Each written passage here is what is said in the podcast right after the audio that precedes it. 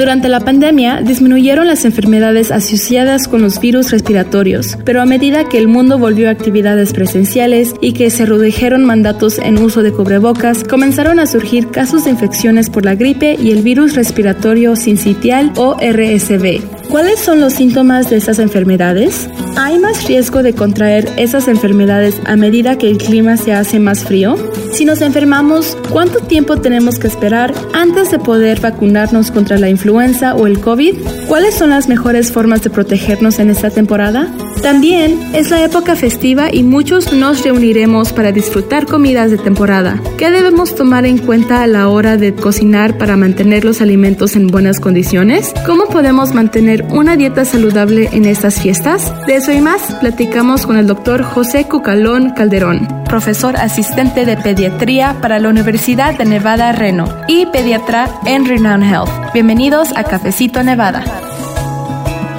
Así es amigos, bienvenidos a Cafecito Nevada como cada semana. ¿Cómo están? Les saluda la editora asociada Luz Gray. Es un gusto que nos acompañe, pase la voz para que más personas en nuestra comunidad hispana también sintonicen este programa con periodismo de fondo para nuestra comunidad y también con invitados especiales. Ya lo escuchó usted. Hoy vamos a hablar de salud y hoy por eso nos acompaña el doctor José Cucalón Calderón, profesor asistente de pediatría para la Universidad de Nevada Reno y pediatra en Renown Health allá en el norte de Nevada, ¿verdad? Doctor, ¿cómo está? Bienvenido a Cafecito Nevada. No, muchísimas gracias por invitarme y feliz contento de estar aquí. Bueno, doctor, ya hicimos una introducción en una cápsula al principio de Cafecito Nevada y mencionamos algo que se conoce como virus respiratorio sincital, pero tal vez no muchos hayan escuchado acerca de eso. ¿Nos puede explicar qué es ese RSV, como son sus siglas en inglés? El RSV o el RSV es un virus respiratorio, una causa, es una causa de un tipo de gripe, el cual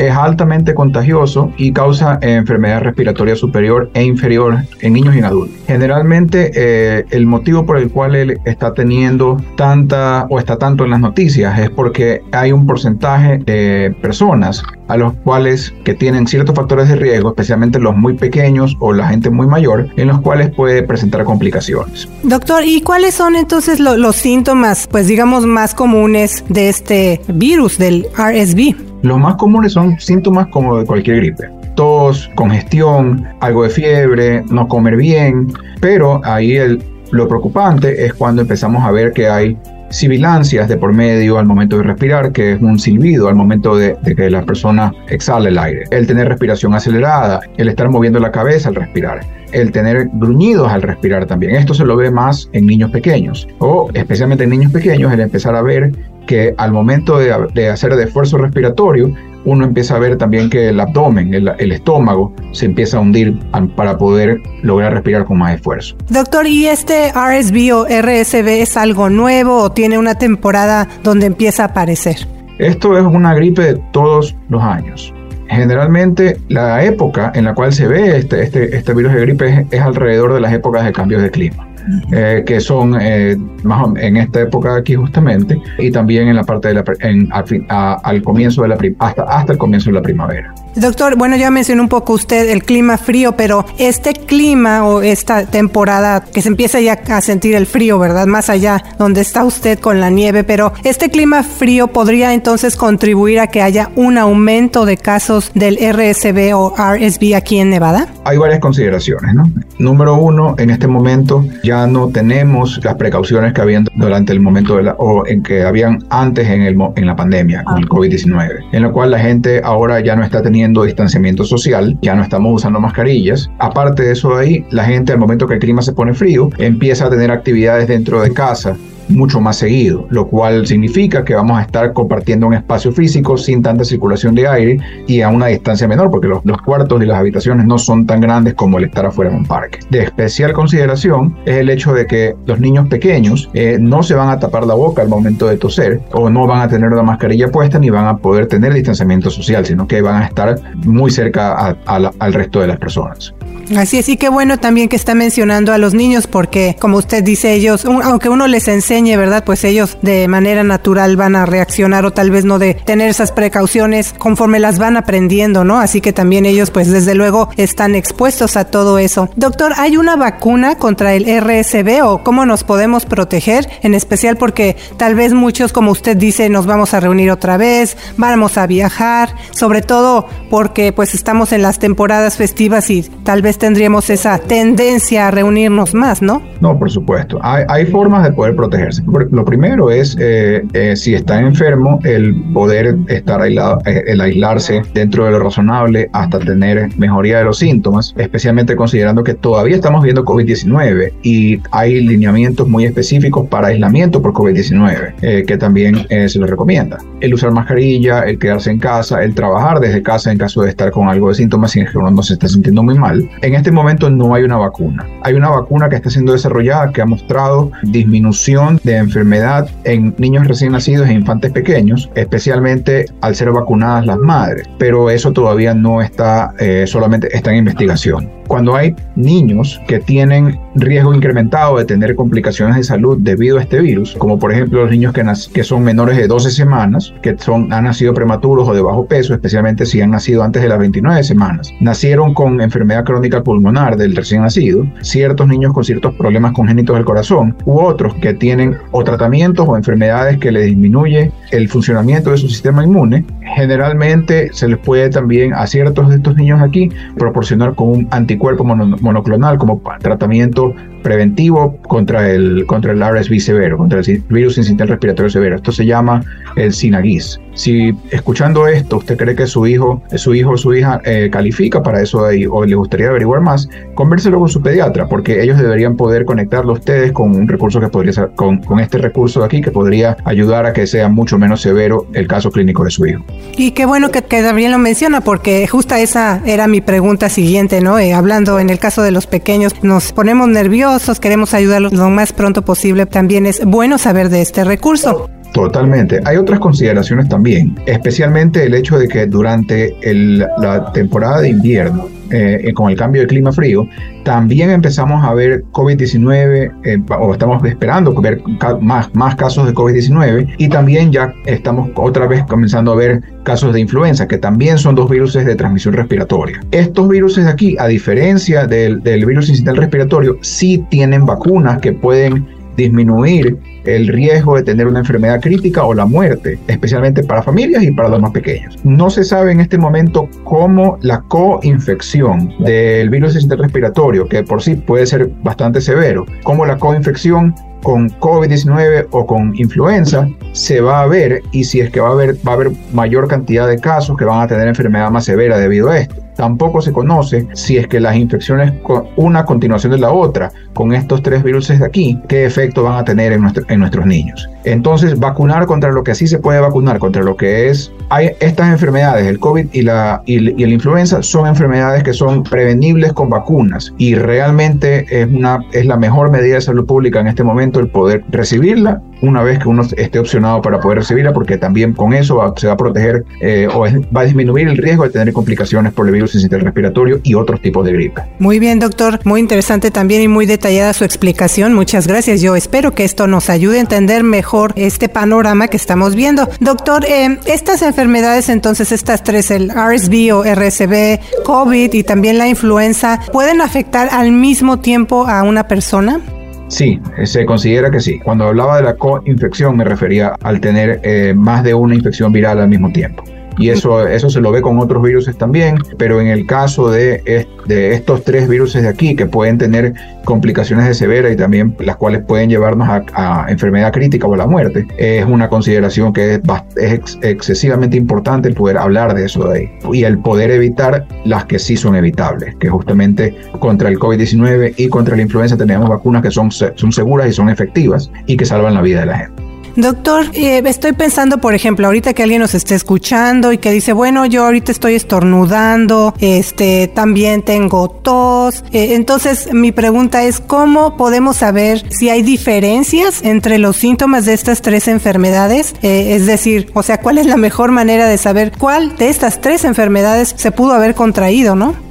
Bueno, lo importante es hablar, es hablar con su médico y, buscar atención. Y en primer lugar, el evitar contacto con otras personas a menos de ser necesario. Si estamos enfermos y es algo bastante leve, a este momento para poder regresar a, a trabajar, se recomienda el hacerse test de COVID antes del día 5 o el estar después del día 5 eh, alrededor de otras personas usando una mascarilla completamente por parte del CDC. Entonces eso es por el lado de COVID. Hay tests en casa que se pueden pedir a través del gobierno o que se los puede comprar en, cualquier tienda a la cual ustedes vayan. Y eso y generalmente esos ahí dan un nivel de certeza que es, que es bastante bueno. Para la influenza no hay test de ese tipo, pero con el influenza uno de los síntomas, los dos síntomas principales, por más que también hay síntomas de gripe, son el dolor corporal y la fiebre. Al no tener el, especialmente al no tener fiebre, es menos probable que sea influenza, eh, ya que la fiebre es uno de los síntomas principales. Y con el virus sistema respiratorio, desgraciadamente los síntomas, los síntomas al comienzo son muy específicos para cual, como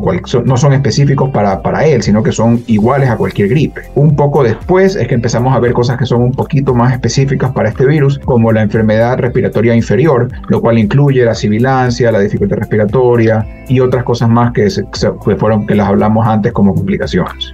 Y una vez más le quiero agradecer que esté con nosotros aquí en Cafecito Nevada precisamente por la prevalecencia de estas enfermedades o estos síntomas y además agregar también lo, que conocemos comúnmente como las alergias, ¿no? Que también, no sé, usted como experto podrá explicarnos mejor, también nos podría llegar a confundir por tal vez síntomas que se parezcan a estas otras enfermedades, ¿no? Totalmente, la, mejor forma de, de poder navegar esa preocupación es hablar con su médico acerca de qué síntomas se está teniendo en el momento si es que hay fiebre de por medio o síntomas que progresan a empeorar, eh, especialmente de una forma rápida, es poco probable que sea algo de base alérgico. Y en niños, generalmente la enfermedad respiratoria por virus es mucho más común que la enfermedad con los mismos síntomas por alergia. Doctor, ¿y si alguien ya se enfermó esta temporada, debería recibir la vacuna contra la influenza y también el COVID? Por supuesto, hay múltiples eh, de la influenza se considera que circulan el influenza A y el influenza B, habiendo diferentes subtipos de, de cada uno de estos. Entonces, el, el estar vacunado puede ayudar a, proteger contra eh, la infección con el otro grupo también. Y de ahí con el COVID, el COVID se estima que uno se puede recontagiar cada tres meses, pero algo que se considera después de la que salió la variante Omicron es que hubo gente que se cree que se recontagiaron antes de ese periodo de ahí, justamente porque mientras menos gente vacunada hay,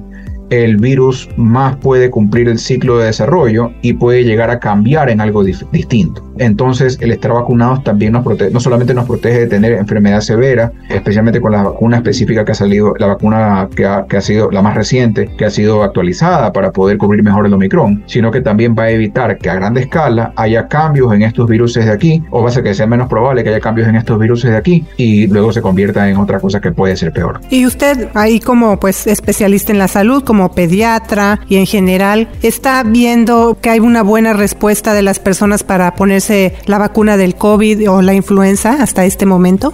Lamentablemente no. Lamentablemente muchas familias todavía tienen dudas, por más que las conversamos y hablamos acerca de la seguridad y la eficacia que tienen estas vacunas en poder proteger a sus hijos contra enfermedad severa y la muerte. Hay muchas familias que todavía dudan en hacerlo. Bueno, pues hay, hay personas que, por más que aquí, nos, aquí hablamos abiertamente de la desinformación y la desinformación que uno encuentra en las diferentes fuentes de redes sociales o a través de, de amistades, hay mucha gente que también está expuesta, especialmente gente que no es nativa de los Estados Unidos, a toda esta información que también viene de otros países, donde uno escucha, de donde pueden venir eh, un montón de, de, cosas que suenan científicas, pero que no tienen, una, no, no tienen ciencia en su base. Entonces el navegar ese tipo de cosas eh, ha sido difícil. Lo bueno es que las familias están preguntando acerca de poder vacunar a sus hijos porque están interesados en poder encontrar la mejor opción para poder proteger la salud de sus hijos y la de su familia. Y al momento que mantenemos esta conversación andando y tratamos de sacar toda esta nube de información falsa o de información que no es presentada de la forma correcta, hay muchas familias que sí lo logran hacer y vacunan a sus hijos. Y aparte, aparte de eso, que si es que en este momento no se, no se logra llegar a una, a una decisión,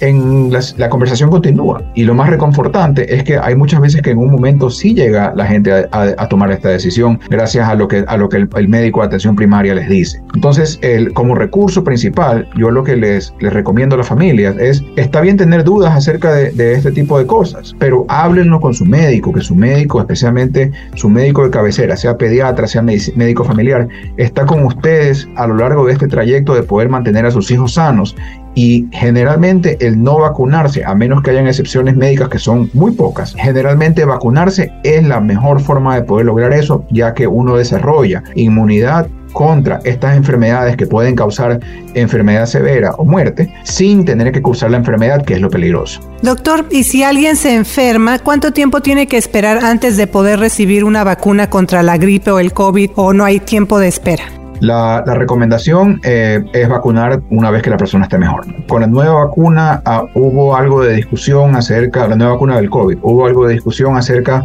de esperar los tres meses y luego tratar de revacunar, pero todavía eso, eso ahí está, está en decisión. Lo que se ha considerado con la influenza de por sí, eh, sí se recomienda que la persona esté mejor y luego vacunar porque uno generalmente la influenza A y la influenza B eh, están temporalmente relacionados, o sea que los dos ocurren en la misma época. Entonces, de, para protegerse contra, contra el otro tipo de influenza es importante, tener, eh, lo, recomendable es vacunarse.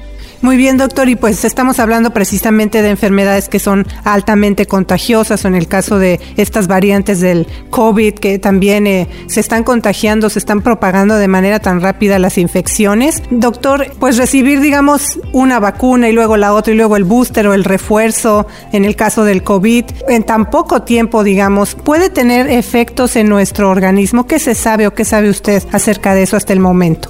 En este momento no hay nada de evidencia científica que demuestre que hay eh, problemas de la salud asociados con el tener eh, una vacunación, luego tener el, refuerzo, luego el booster y, así. Eh, lo que sí se ha visto es que los niveles de anticuerpos que, estimulan el uso de estas vacunas protegen contra la enfermedad severa de diferentes formas e incluso la vacunación original contra el COVID también ayuda a proteger contra la en, parte contra la, tanto la variante Omicron como, como las nuevas variantes que se están viendo. O sea que eh, lo importante es poder proteger a la población. La, complicación principal que se vio con adolescentes fue justamente que había un grupo pequeño de adolescentes que tenían algo de inflamación en el corazón en el momento que se empezó a utilizar las vacunas eh, creadas en, base a tecnología de mRNA. Pero no hubo casos de enfermedad severa, no hubo casos de, personas críticas, la inflamación del corazón era transitoria y, y hasta el día de hoy no se han visto secuelas por eso de ahí.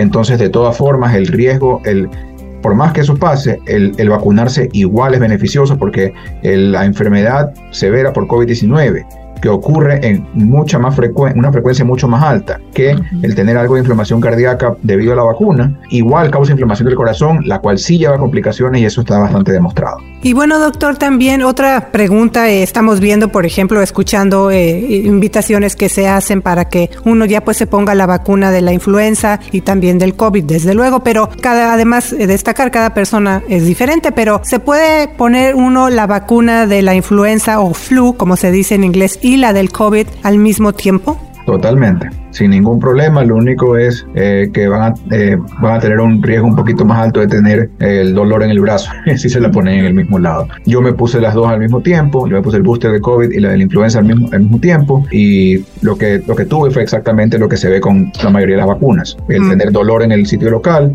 eh, el tener algo de malestar y algo de fiebre que duró menos de 24 horas. En el caso de adultos y, los pequeñitos, ¿se varían esos side effects o esos efectos secundarios? No, son todos efectos, son todos efectos de, corta duración, eh, de, de, intensidad leve y generalmente son, son excesivamente similares. Y bueno, doctor, ya es la época festiva y también, como decíamos, muchos nos reunimos para disfrutar comidas de temporada, ¿verdad? Y también le quiero hablar de esa parte de, de cuidarnos de lo que comemos, sobre todo porque cambia la dieta, los platillos son pues más grasosos, o sea, es otra preparación porque son comidas típicas de estas temporadas, ¿no? Pero, ¿qué debemos tomar en cuenta a la hora de, por ejemplo, cocinar para mantener los alimentos en buenas condiciones? Bueno, primero es el, poder lograr cocinar bien las cosas, eh, el poder tener eh, el aseo, aseo manual, la persona que, que está que está preparando la comida, el haberse lavado las manos antes, el tal vez el utilizar guantes si es que uno está manejando cosas, eh, cosas crudas, el poder limpiar bien las superficies donde se han eh, colocado eh, comidas crudas como pollo o, huevos que tienen que pueden tener este que pueden tener una bacteria que se llama salmonella y luego el poder eh, y luego lavarse las manos una vez que hayan terminado de poder manipular toda esta comida. Eh, si, las diferentes comidas que ustedes compran no dicen que han sido prelavadas, entonces hay especialmente ciertos vegetales, eh, vale, es válido poder darles una lavada o utilizar uno de estos enjuagues de vegetales que también venden en los supermercados.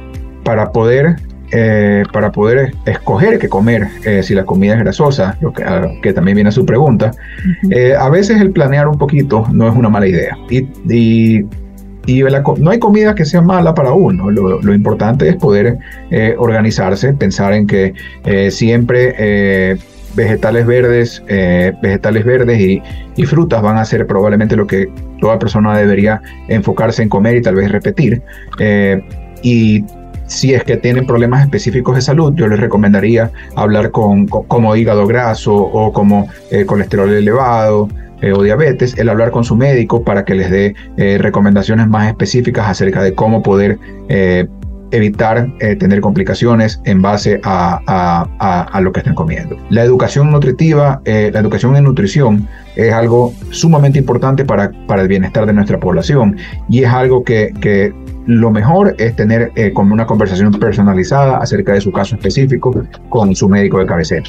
Claro, y estas recomendaciones desde luego que aplican para cualquier época del año, nada más pensando en estas temporadas festivas, como decía yo, eh, la dieta o los platillos cambian, ¿no? Porque son más típicos. Doctor, ¿algo más que le gustaría agregar para nuestro público de habla hispana? No, eh, eh, algo que he repetido, que, siempre comento cuando tenemos algún, alguna oportunidad para poder conversar con el público, es justamente el hecho de que el hablar con su médico, el poder conversar con ellos acerca acerca de las preocupaciones, el poder revisar cuáles son las mejores opciones para usted para ustedes y su familia es algo sumamente importante. Y, se, y considérenlo siempre un recurso con quien poder navegar cualquier dificultad a la cual estén teniendo no quedarse con la, con la información que uno recibe de, de, cualquier red social o que algún pariente les compartió, que es algo que horroriza a la gente. Y es importante que incluso esas cosas pequeñas las podamos hablar con alguien que, tiene el entrenamiento para poder ayudarlos a navegar esto aquí. Ya de por sí, sin tener tanta información que no es, que puede ser falsa, ya de por sí es difícil poder tomar una decisión correcta acerca de qué es lo más beneficioso para nuestra salud. Es necesario tener una guía y el poder tener la guía, el para poder tener una guía es importante hacer las preguntas. Definitivamente, doctor, de verdad que estamos muy agradecidos porque haya venido a conversar con nuestro público de habla hispana aquí en Cafecito Nevada acerca de estos temas tan importantes. Así que muchas gracias por haber estado con nosotros. No, muchísimas gracias por haberme invitado y contento de, haber, de estar aquí. Gracias una vez más a el doctor José Cucalón Calderón, profesor asistente de pediatría para la Universidad de Nevada, Reno y pediatra en Renown Health. Así que muchas gracias una vez más. Nos escuchamos la próxima semana y en nombre de todo el equipo de reporteros de The Nevada Independent, tanto en inglés como en español, deseamos que usted disfrute esta temporada festiva de manera segura y en compañía de sus seres queridos. Que tenga una semana llena de éxito, disfrútela mucho. Le saluda la editora asociada Luz Gray con su sitio de noticias en internet de Nevada Independent en español. Nuestro estado, nuestras noticias, nuestra voz para la información más actualizada al momento. Síguenos en redes sociales como de Nevada Independent en español, en Facebook, Envy Indie en español, en Instagram, Envy Indie en español en Twitter, de Nevada Independent en español, nuestro estado, nuestras noticias, nuestra voz. Gracias por escuchar Cafecito Nevada, producido por The Nevada Independent en español. Un sitio de internet no partidista y sin fines de lucro, con periodismo de fondo para nuestra comunidad. The Nevada Independent en español. Nuestro estado, nuestras noticias, nuestra voz.